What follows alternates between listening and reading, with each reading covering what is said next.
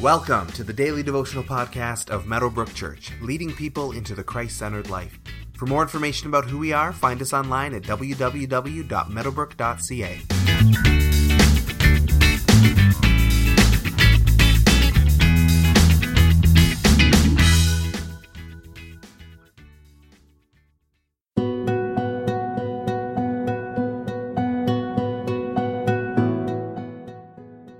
If you love me, keep my commands. And I will ask the Father, and he will give you another advocate to help you and to be with you forever, the Spirit of truth. The world cannot accept him because it neither sees him nor knows him, but you know him, for he lives with you and will be in you. I will not leave you as orphans, I will come to you. Before long, the world will not see me any more, but you will see me. Because I live, you also will live. On that day you will realize that I am in my Father, and you are in me, and I am in you.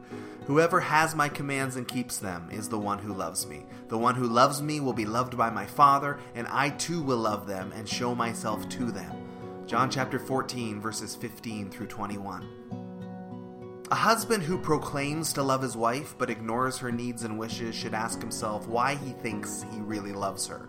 The intent might be there and the feeling might even be sincere, but there's an understanding that love needs to be backed up with action of some kind. Someone declaring love but doing nothing to actually demonstrate that love might not be as in love as he thinks he is.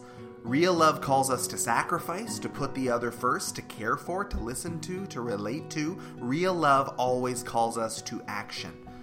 Jesus knows this and makes this clear as it relates to our relationship with Him. If you love me, keep my commands. The world is full of Christians who might proclaim love and devotion to Christ, but whose priorities, when demonstrated by how they actually live, are far from devoted to Him. If you say you love me, then listen to me, Jesus says. It's not an unreasonable request. Love me, follow me, and you will be a part of the Father in me, and we will love you, and that is how we want it to be. And if you listen to me, trust me, follow me, there's more, much more, because the Holy Spirit is about to take center stage. The Holy Spirit is perhaps the most misunderstood person of the Trinity. The Father in heaven, we can get our heads around. Jesus the Son is even easier because he was flesh and blood, but the mysterious Spirit is often given less attention and has less understanding associated with him. For many Christians, their Trinity consists of Father, Son, and Holy Bible, with the Spirit pushed to the side of our understanding and our experience. And yet, Jesus sets him up here as a crucial and indispensable part of the life of the believer. When I leave, Jesus says, another advocate will be coming. Different versions might say another helper, another comforter, another counselor, another one from heaven is coming, Jesus says, and he will help you and will be with you forever.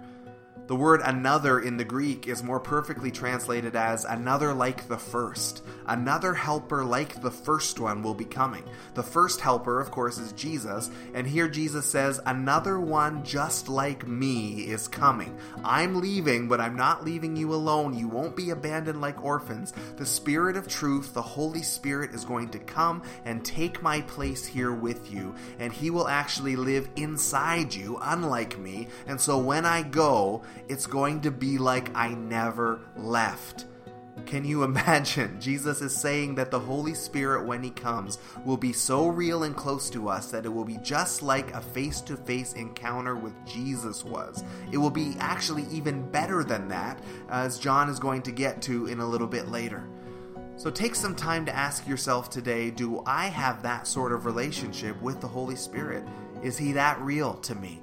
And if not, why not? And what might I do about that? And maybe we'll be start willing to pray this simple prayer Holy Spirit, come to me and help me to know you in the way that Jesus said that I could.